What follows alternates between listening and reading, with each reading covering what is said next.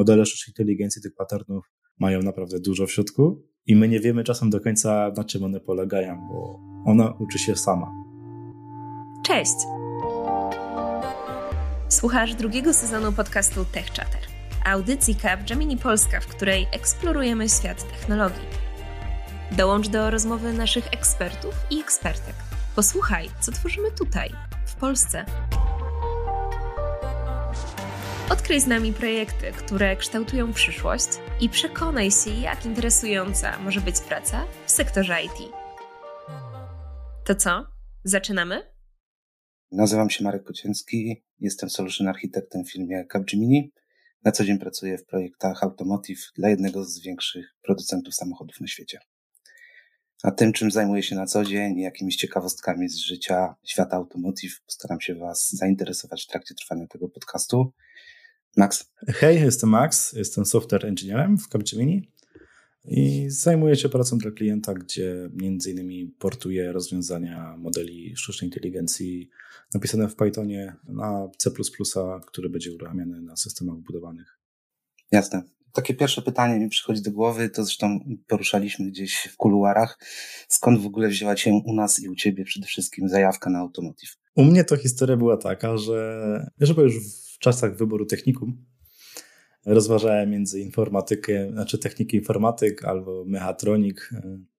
Po chwili namysłu stwierdziłem, że na informatyku się niczego nie nauczę, bo twierdziłem, że wtedy mam dość dobrą wiedzę jak w tamtej branży już, już, już w tamtym czasie i jak ja wiedziałem, jak starsi koledzy z informatyki sobie radzą i że nieraz się mnie pytam, pytali o jakieś rzeczy, żebym wytłumaczył, stwierdziłem, że może po prostu pójdę w mechatronika. Też tam sobie dość dobrze radziłem e, i to był taki mój taki początek e, w branży automotive, gdzie poznałem w zasadzie podstawy. Automotive jest bardzo, bardzo głęboką, szeroką działką i to nie jest coś, czego można się nauczyć po samym technikum, niestety, lecz jest świetną podstawą do rozszerzenia swoich horyzontów. I tak troszeczkę może odbiłem w stronę informatyki znowu, bo jestem teraz od strony bardziej programowania niż takiej faktycznej automatyki, e, ale podoba mi się to, co robię. Jest to też dość ciekawe spojrzenie na ten taki szeroki temat. A interesowałeś się w ogóle światem y, samochodów? Tak prywatnie, jako człowiek, nie jako informatyk? Czy... To nastało jeszcze później, jeszcze później, jak już było zdane prawko, było pierwszy samochód, drugi samochód, trzeci samochód i gdzieś też tam już coraz bardziej zainteresowanie szło w tej w dziedzinie, no i też się pojawiły jakieś takie wymarzone samochody, które by tam kiedyś chciał mieć i też się wzięło takie doczytanie tam o nich, szukanie informacji, co tam się w ogóle rozwija też w tej branży, jakie będą nowe samochody, porównanie ze starymi. Myślę, że to też będziemy mogli poruszyć w tym podcaście. Ja osobiście nigdy nie byłem geekiem samochodowym, tak prywatnie. I nawet zawodowo też moja kariera rozpoczęła się gdzieś od y, systemów bankowych, finansowych, trochę telekomunikacji. Gdzieś w okolicy 2017 chyba, 16-17 rok, to był mój pierwszy projekt w automotywie. To był dla rynku japońskiego spore wyzwanie. I to był też okres, w którym ta transformacja cyfrowa dotarła do tej branży automotive, bo do tej pory samochody były traktowane trochę jak cztery koła, kierownica, silnik. Mało w środku informatyki było, mało w środku IT. Dzięki tej transformacji też branża cała otworzyła się na ten rynek IT i zaczęła mieć podzapotrzebowanie na, na nas informatyków. To był jeden taki z czynników chyba kluczowy. Oczywiście też y, warto nadmienić, że Tesla tutaj przyczyniła się do tej, do tej zmiany, do tej transformacji, więc bardzo mocno poruszyła całą tą branżę. Samochodziarze, którzy nie chcieli zostać tyle, no musieli zacząć inwestować w komputeryzację samochodów, krótko mówiąc.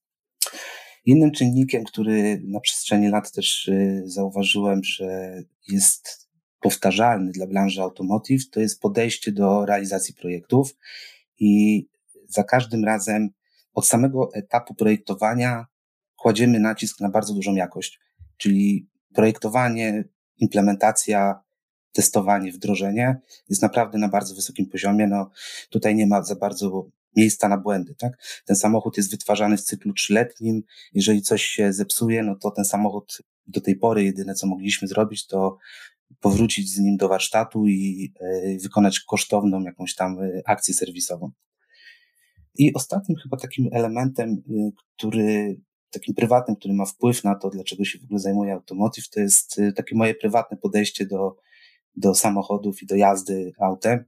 Ja dosyć pragmatycznie podchodziłem do tego zawsze i dla mnie samochód był, jest elementem, który, czy pojazdem, z którego, który przemieszcza mnie z punktu A do punktu B i możliwość uczestniczenia w tworzeniu teraz autonomicznych pojazdów pracy sprawia, że jestem w stanie odcisnąć to swoje piętno y, w tym biznesie i, dostarczyć trochę wiedzy i, i doświadczenia, które mam w rozwój y, autonomicznych pojazdów. Słuchaj, bo u nas jest taka mała też różnica mm, wieku i też tego, czym się zajmujemy, bo z tego, co mi mówiłeś, to ty się zajmujesz właśnie autonomiczną jazdą, tam bardziej level 5. Ja się natomiast zajmuję tym, co będzie wchodzić w ciągu najbliższych lat y, i się nie zajmuję jakby też autonomiczną jazdą, tylko całymi elementami, które się dzieją w środku pojazdu y, odnośnie kierowców, czyli też mnie w głównej mierze tam na przykład detekcja twarzy i robienie potem z tym różnych czarów. Ale jeszcze wcześniej właśnie na temat e, tego podcastu sobie ustaliliśmy, że popytamy gdzieś tam znajomych, jak oni twierdzą, w którym kierunku się właśnie rozwija cała branża automotive, w którym kierunku te samochody będą ulepszane, coraz to nowsze elementy dodawane do nich. Jak u Ciebie wyglądał taki rekonesans? Ja dokładnie zadałem takie pytanie swojej rodzinie, rodzicom i też młodszym osobom w rodzinie, mm, znajomym, czego oni oczekują od auta. I zauważyłem taką prawidłowość, że osoby starsze bardziej stawiają na niezawodność. Samochód powinien być niezawodny, nie powinien się psuć, umożliwiać im po prostu realizację ich bieżących zadań. Często są to osoby, które wykorzystują samochód codziennie do pracy, czy pracują wręcz w aucie i, i to jest chyba dosyć kluczowy dla nich aspekt tej niezawodności. Z kolei to pokolenie młodsze ode mnie stawia na komfort, jakość wykonania, przede wszystkim na koszty eksploatacji. Natomiast ja sam siebie plasuję gdzieś pomiędzy. Tak jak wspomniałeś, tutaj jest różnica między nami. Jestem z tego pokolenia z lat 80., nazwijmy to, i wciąż pamiętam, że moje pierwsze samochody, no to mm, dosyć często korzystały się z lawet. Więc ta niezawodność nadal jest dla mnie istotna i do, do tego nie odejdę, dlatego zawsze będę na to patrzył. Natomiast też zwracam uwagę, że chyba z czasem ta niezawodność jest coraz lepsza w, w samochodach. Mimo, że potocznie mówi się, że te nowe auta już się częściej psują i tak dalej. Natomiast przyznam, że rzadziej widzę te lawety na drogach i, i samochody zaparkowane na poboczu z awaryjnymi. A jeśli chodzi o taki czynnik przyszłościowy, no to tak jak już wspomniałem, ważny jest dla mnie ten element auto, automobilności, czyli to, żeby ten samochód był autonomiczny też i żebym ja był w stanie się poruszyć z miejsca A do punktu B w jak najkrótszym czasie, jak najbardziej komfortowo, ale w rozumieniu takim, że ja się nie męczę, że samochód wykonuje jak największą ilość czynności za mnie, ja tylko jestem ewentualnie póki co do kontrolowania tego, a w przyszłości chciałbym sobie po prostu usiąść w samochodzie i zamknąć oczy i obudzić się rano po 12 godzinach jazdy gdzieś w Alpach albo nad Adriatykiem. To by było idealnie. To jest ciekawa wizja. A jak twoje pokolenie podchodzi właśnie do, do oczekiwań? Jakie macie oczekiwania od samochodu? Ja pytanie zadałem troszeczkę inaczej, bo się zapytałem wprost, w którym kierunku myślą, że się rozwija e, cała branża.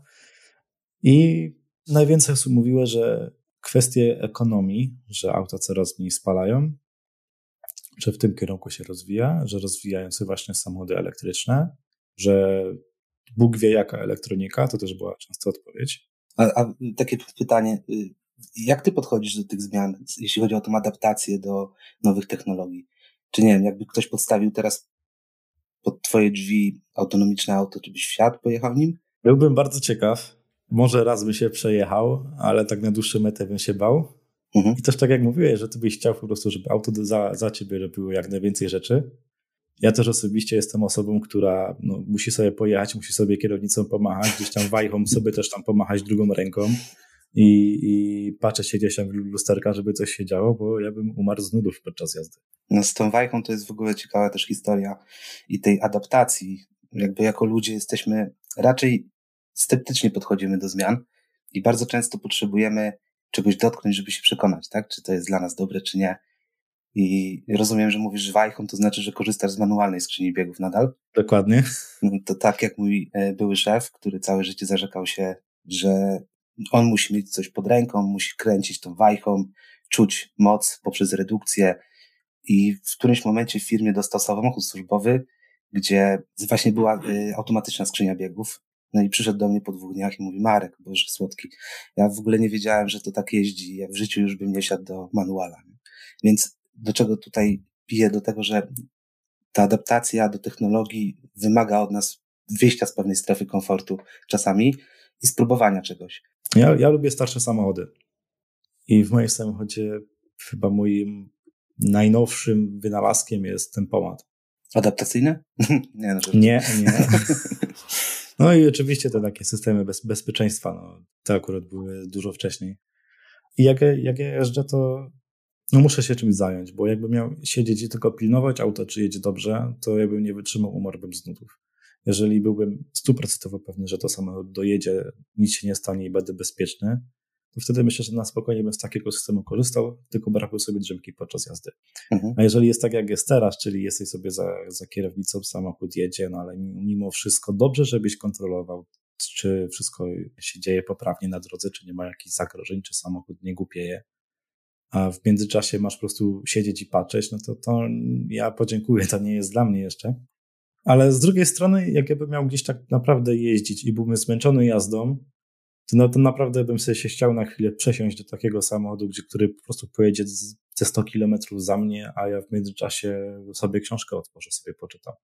No to też jest ciekawe, co będziemy robić w trakcie, jak samochód będzie za nas prowadził, ale to może o tym później, bo zanim do tego dojdzie, to tak jak wspomniałeś, Dużo poziomów jest kilka, tak. Jest, co prawda istnieją już samochody w Stanach, jeżdżą taksówki Ubera. Tak, to jakieś tam Jaguary widziałem, że takie jeżdżą i tam sobie wsiadasz sobie do tyłu, tylko że tam jest duża komunikacja z operatorem, że tam operator do ciebie zadzwoni, że, że masz za pięć pasy na przykład, bo masz ten, więc ktoś tam jakby cały czas nad tymi samochodami czuwa. Czuwa pod kątem takim zarządczym, natomiast jeśli chodzi o samo prowadzenie pojazdu, ja widziałem parę takich filmików, wygląda to całkiem fajnie. Oczywiście jest to na wytyczonych obszarach w danych miastach, gdzie mapy tych obszarów są bardzo dobrze znane samochodom, więc one są aktualne i one muszą być bardzo dokładne co do każdego centymetra i każdego potencjalnie, potencjalnie każdej przeszkody, która się pojawia. Ale tak jak powiedziałem, zanim do tego dojdzie, to ten proces, w którym jesteśmy, on trwa i jeśli chodzi o samą autonomiczność, jest opisany za pomocą takich sześciu poziomów autonomiczności, gdzie zero to, jest, to są samochody właśnie z lat 90. raczej, którymi ty się fascynujesz y, i one nie posiadają żadnej autonomiczności. Poziom pierwszy to jest poziom, w którym samochód jest w stanie kontrolować jakiś jeden wymiar, czyli albo ma ten asystenta pasa ruchu, albo ma adaptacyjny tempomat, czyli utrzymuje stałą prędkość lub utrzymuje dystans za wyprzedzającym go pojazdem. Poziom drugi jest to poziom, w którym samochód działa na dwóch wymiarach, czyli posiada asystenta pasa ruchu plus adaptacyjny tempomat. Poziom trzeci jest to poziom typu Tesla na przykład, gdzie samochód jest w stanie analizować rzeczywistość otaczającego mm, obiekty, skanuje, rozpoznaje y, drogę, rozpoznaje znaki. W poziomie czwartym to najprawdopodobniej są to już samochody, o których wspomnieliśmy przed chwilą, które jeżdżą w Stanach jako taksówki. To, są, to jest pełna autonomiczność. Jest kierownica, są pedały, natomiast samochód w 90%, 99 pewnie procentach jest w stanie y, poruszać się samemu na konkretnych wytyczonych obszarach.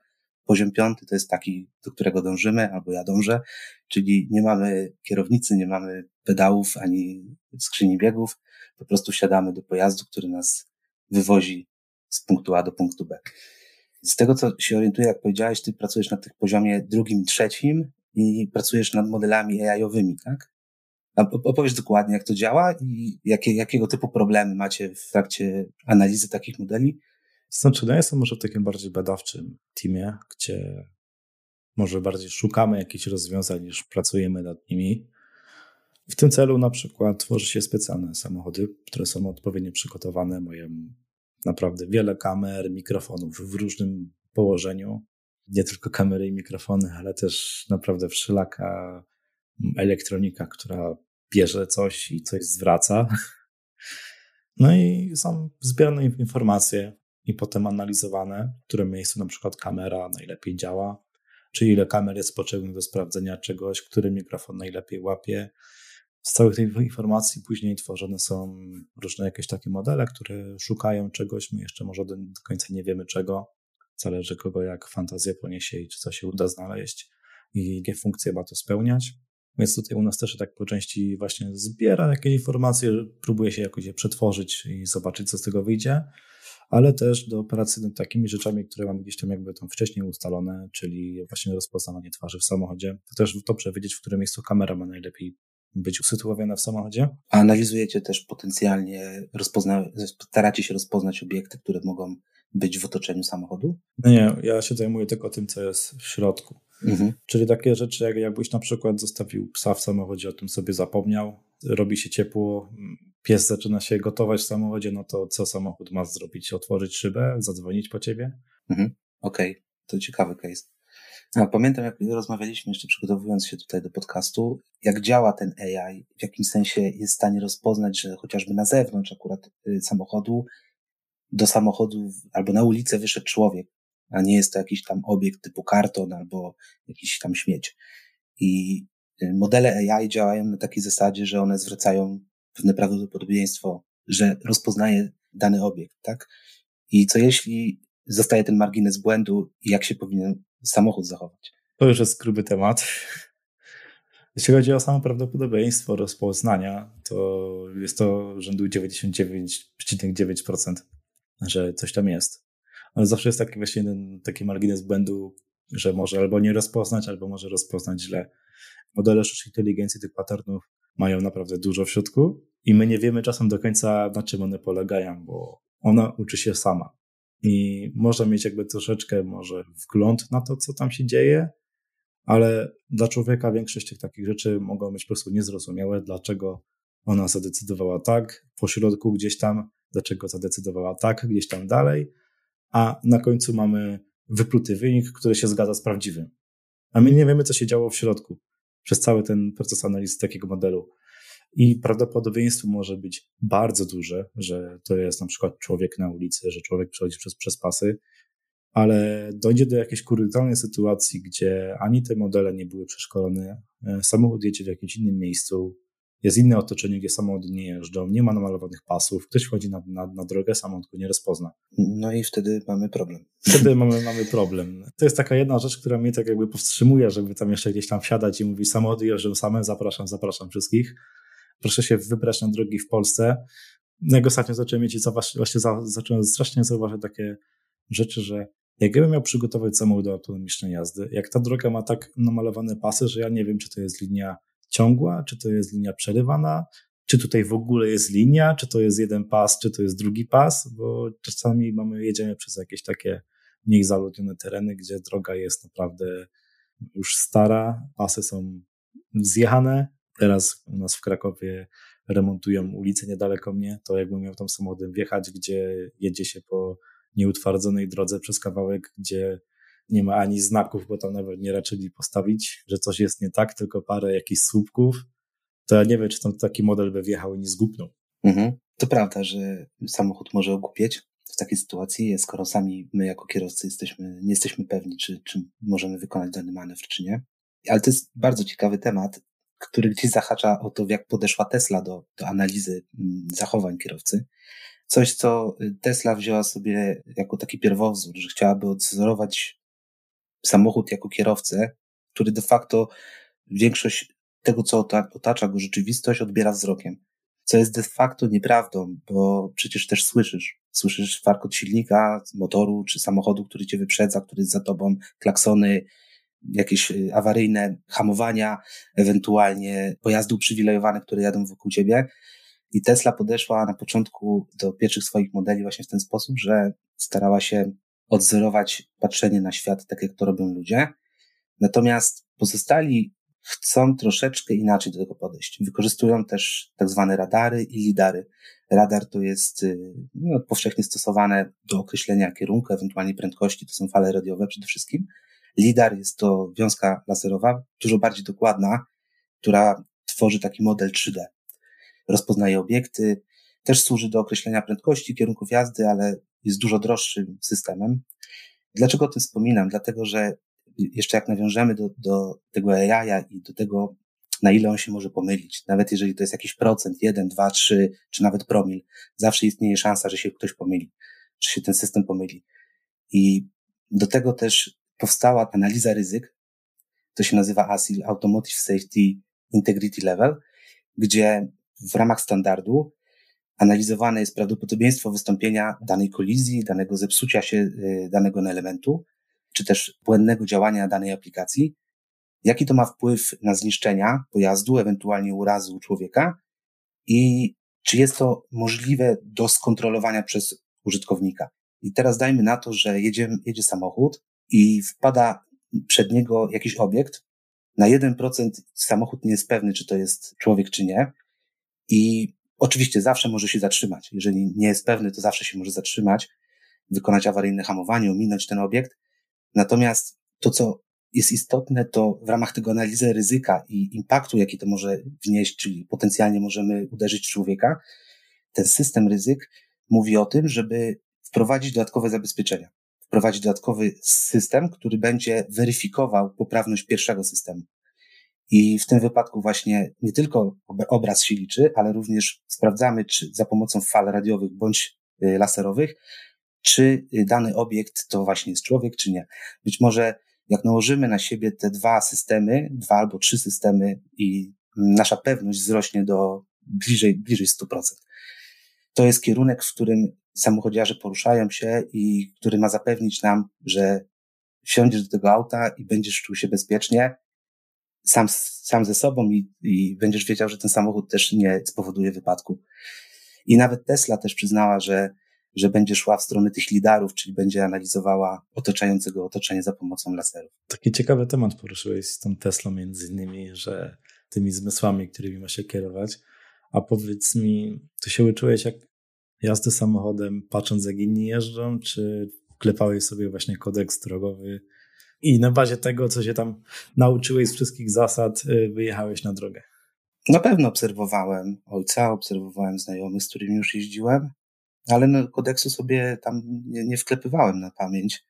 Na pewno te murzynki tak zwane, czyli te y, skrzyżowania, kto ma y, kiedy pierwszeństwo przed tramwajem, na rondzie i tak dalej, na równorzędnych, to, no to taką wiedzę teoretyczną musiałem zdobyć oczywiście, że tak, to jest no chyba takiej konieczność. A jakbyś miał właśnie zaprojektować samochód, który by miał wjechać na ulicę, to którą drogą byś poszedł, że zebrałbyś informacje, jak inni użytkownicy drogi jeżdżą i wpakował w to model, który miał, miałby sterować tym samochodem? Czy wziąłbyś właśnie wszystkie możliwe zasady tego ruchu i, i nauczył go na bazie tego, jak ma jeździć? Myślę, że dwojako, ale zacząłbym od tego, że na pewno wprowadziłbym jakieś granice, czy jakiś model działania, czyli te zasady, o których wspomniałeś. I na bazie tych zasad obserwowałbym, jak samochód reaguje. To znaczy, starałbym się korygować na bieżąco błędy w rozpoznawaniu znaków, w rozpoznawaniu tego, czy dobrze się samochód zachował, czy w odpowiednim momencie ustąpił pierwszeństwa, czy nie. Jeżeli stwierdziłbym błąd na podstawie jakichś nagrań, z kamery, z wewnętrznej kamery samochodu, no to analizowałbym to. I tak też chyba działają systemy AI-owe, tak? Czyli one uczą się na własnych błędach. Czyli trenujemy te modele wciąż i wciąż i wciąż i staramy się je ulepszać. Ja bym to zrobił inaczej. Okay. Ja, jeżeli miałbym możliwość, to po prostu zebrałbym naprawdę godziny, setki godzin filmów, jak jeżdżą inni użytkownicy. Może nawet nie setki, ale naprawdę takie chore ilości, że człowiek będzie w stanie tego obejrzeć. I my, myślę, że na bazie tego Byłbym bardzo ciekaw, jak się samochód będzie sam poruszać na bazie tych informacji, które on uzyskał od e, oglądania innych i czy nie będzie łamał przepisów. Bo niestety no, też chociażbyśmy nieraz chcieli jechać stuprocentowo przepisowo, to czasami jest tak, że nie dojedziemy na miejsce nigdy. Pewnie nie, nieraz miałeś sytuację na, na drodze, gdzie jedziesz, jedziesz, jedziesz, a tutaj nagle auto się zatrzymało gdzieś w jakimś miejscu i teoretycznie ani nie możesz go wyprzedzić, e, albo jedzie rowerzysta, którego nie możesz wyprzedzić, no to raczej go wyprzedzisz mimo wszystko, nie? Mhm. Mimo tego, że masz podwójną ciągłą, wyjechałbyś poza, poza linię, no ale nie będziesz jechać 15 km na godzinę za rowerzystą na odcinku 10 km. Mhm. Więc myślę, że wtedy to takie moje podejście sprawiłoby, że samochód by ominął tego rowerzystę, wyprzedził go i pojechał dalej. Ale tak właśnie wracając do tego mego, zaobserwowałbym, co tam się dzieje i jak Jak nie będzie łamać takich ogólnych przepisów, nie będzie przejeżdżać na czerwonym, nie będzie na chodnik wjeżdżać i rozjeżdżać ludzi, czy nie wiadomo co tam robić, to myślę, że to by był dość dobry kierunek, który ja na przykład bym taki samochód zaprojektował i potem do niego dodałbym jakieś takie granice, że faktycznie taka prędkość jest wykryta, to ma tyle jechać, a nie tak jak inni kierowcy jechali tyle plus 10.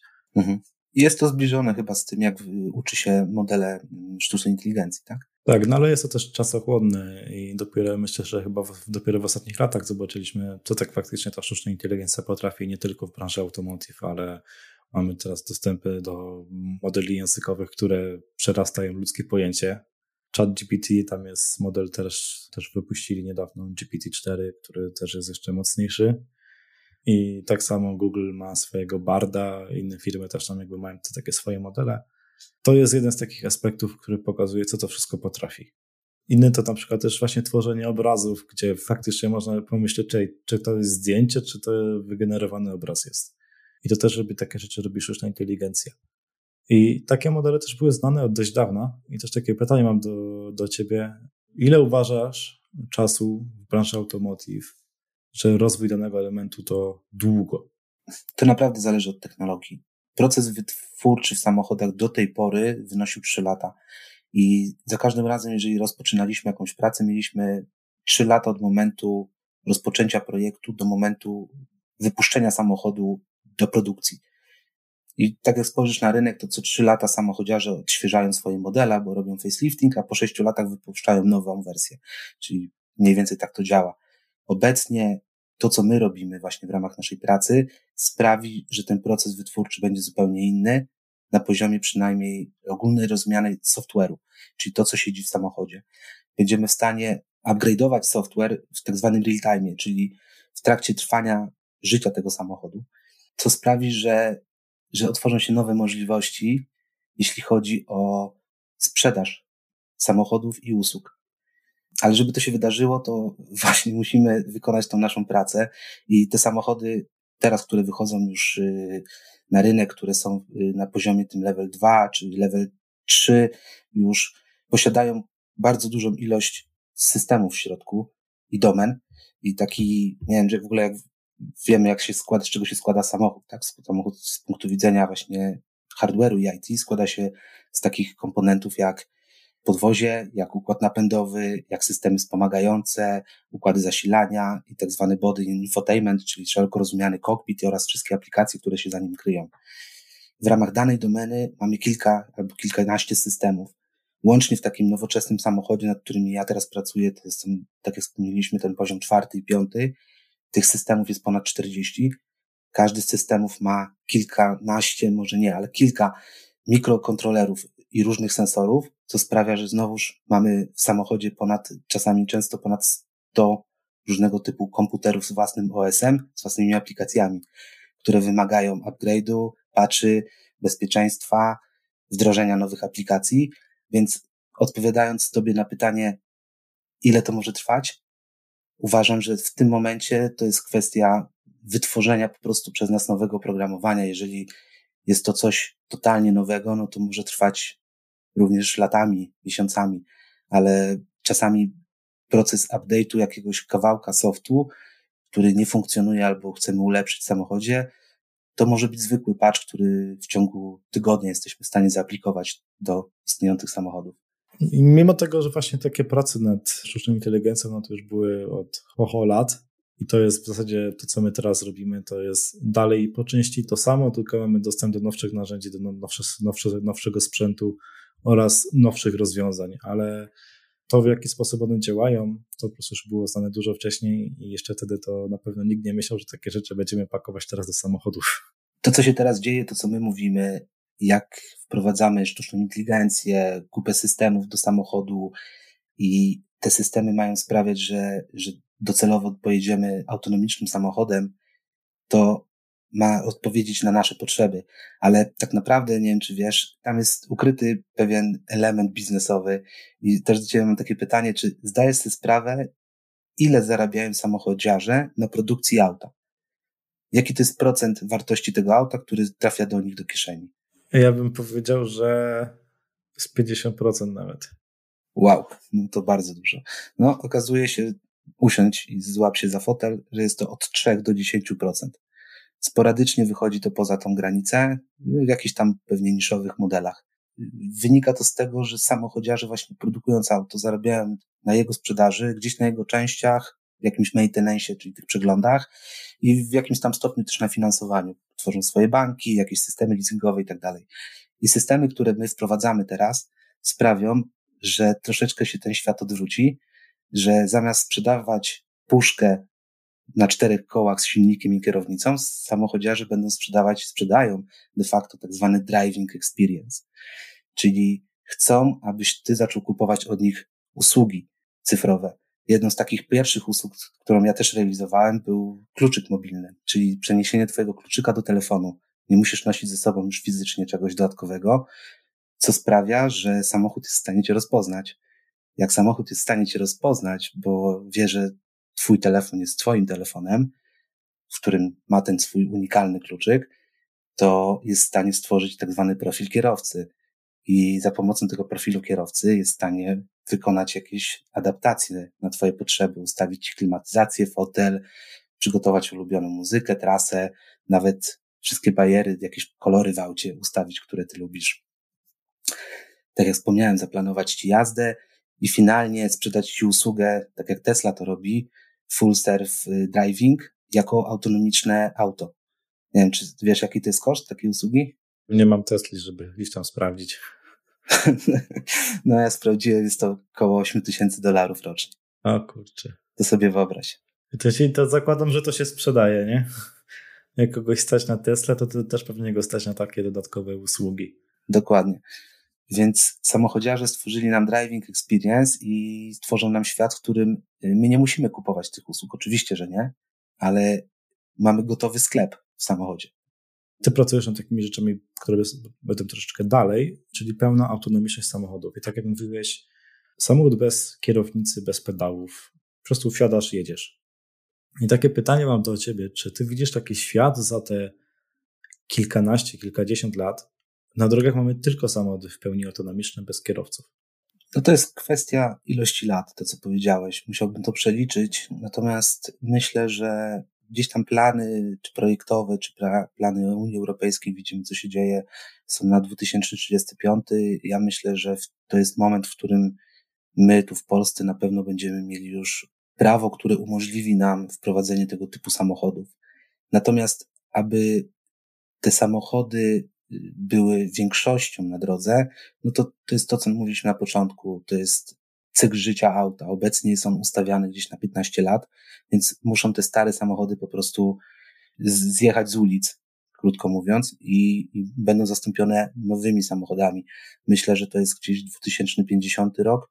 Myślę, że twoje pokolenie, pokolenie naszych dzieci będzie w pełni korzystało dokładnie z tego.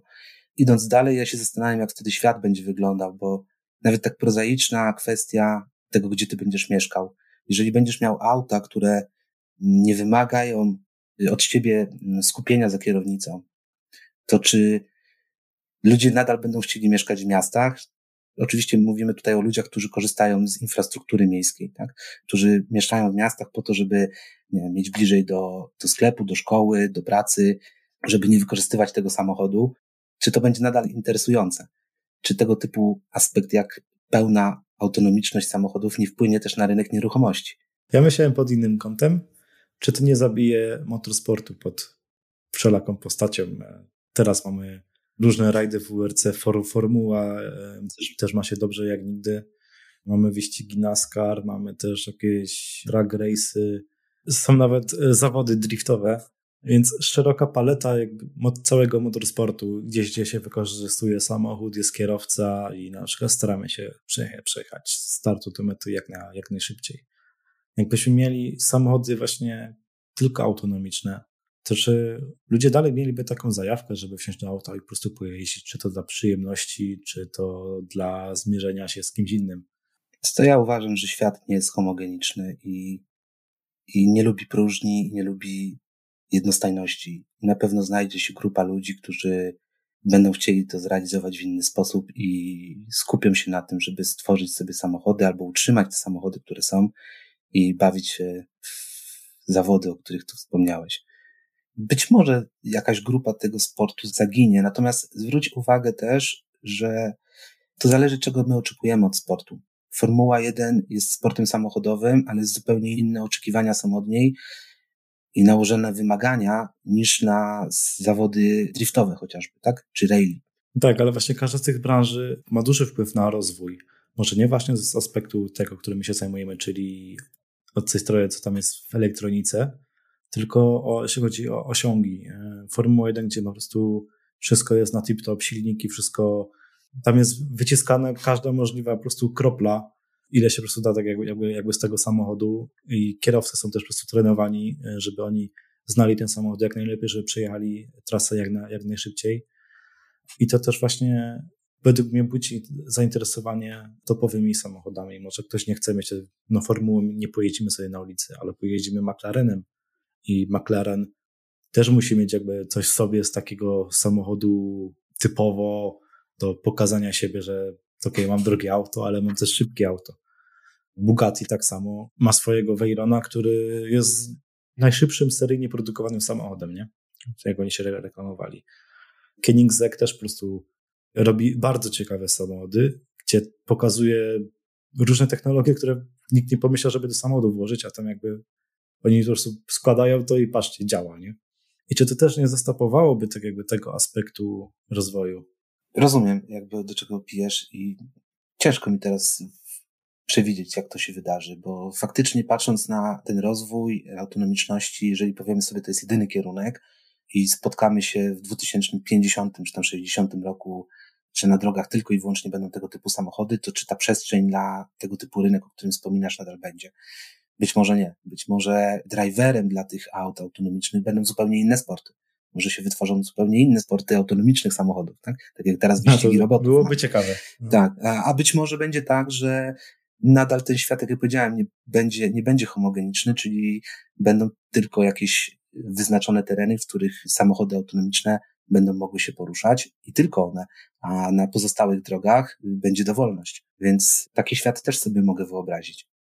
Dobrze, Marek. Poruszyliśmy naprawdę wiele tematów. Myślę, że moglibyśmy też tutaj gadać w kółko, ale myślę, że jeżeli ta rozmowa trafi do słuchacza, który jest zainteresowany zainteresowaniem się w branży automotive, nieważne jak to brzmi, rzuciliśmy trochę światła na takie aspekty, w którym kierunku się to rozwija i jeżeli ktoś by chciał na przykład faktycznie pracować nad samo jeżdżącymi samochodami, to myślę, że wie gdzie się kierować. Wie gdzie się kierować troszeczkę tak jakby rzuciliśmy światło na, na ten cały ten taki temat z różnych perspektyw i chciałem Ci podziękować za tę rozmowę. Ja również dziękuję. To jeszcze nie koniec. Jeśli temat Cię zainteresował, na końcu odcinka znajdziesz materiały, dzięki którym poszerzysz swoją wiedzę i umiejętności z obszarów omawianych w tym odcinku. A w międzyczasie, żeby nie przegapić kolejnych odcinków, zasubskrybuj podcast Tech Chatter w swojej ulubionej aplikacji do słuchania podcastów. Jeśli ten odcinek Ci się spodobał, daj nam o tym znać, wystawiając ocenę w Apple Podcasts lub Spotify. Linki do tych serwisów oraz do zagadnień wspomnianych w odcinku znajdziesz w jego opisie. A teraz czas na polecane materiały. To ja ze swojej strony dla sceptyków polecam filmy o Tesli i Full Self Driving. Zarówno Tesla, jak i Uber, o którym tutaj wspominaliśmy. Zobaczcie, jak wygląda doświadczenie takiej jazdy. Dodatkowo jeszcze zachęcam Was do zapoznania się z tymi sześcioma poziomami autonomicznych samochodów. Link w opisie. Z mojej strony, dla kogoś, kto by się chciał zajmować właśnie też rozwojem sztucznej inteligencji w Automotive, chciałbym polecić taki jeden kurs dla totalnych laików. Wymagana jest podstawowa znajomość Pythona. Jest to taki kurs PyTorch for Deep Learning and Machine Learning Full Course. I on znajduje się na YouTubie, jest w całości za darmo.